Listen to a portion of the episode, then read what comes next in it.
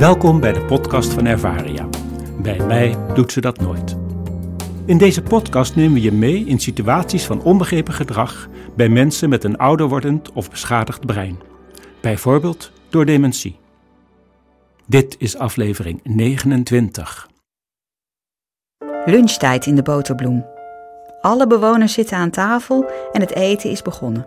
Behalve dan voor meneer A.W. Ook vandaag staat hij weer op en loopt hij weg van de tafel en zoekt het aanrecht in de keuken op. Thea begeleidt meneer A.W. rustig terug naar de tafel, maar het proces herhaalt zich. Bij de derde keer gaan ook enkele bewoners door de rusteloosheid bij meneer A.W. aan de wandel. Henk, de zoon van meneer A.W., kan een week later enige opheldering hierover geven. Mijn vader heeft zijn hele leven nauwelijks aan tafel geluncht, vertelt hij.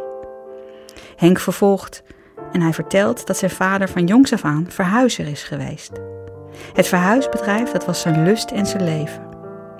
De lunch at hij altijd staand met zijn collega's om daarna zo snel mogelijk weer door te kunnen.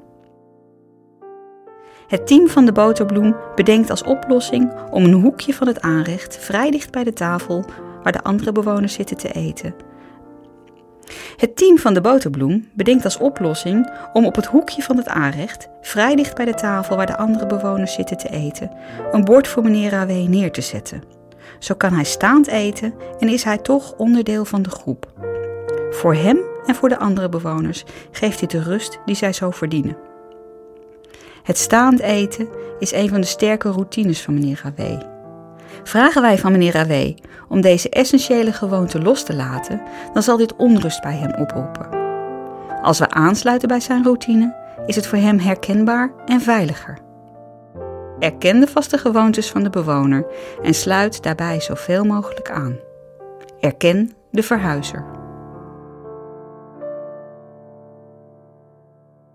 Meer informatie is te vinden in ons boek Bij mij doet ze dat nooit. Je kunt ook de website www.ervaria.nl bezoeken of mailen naar info.ervaria.nl. Bedankt voor het luisteren.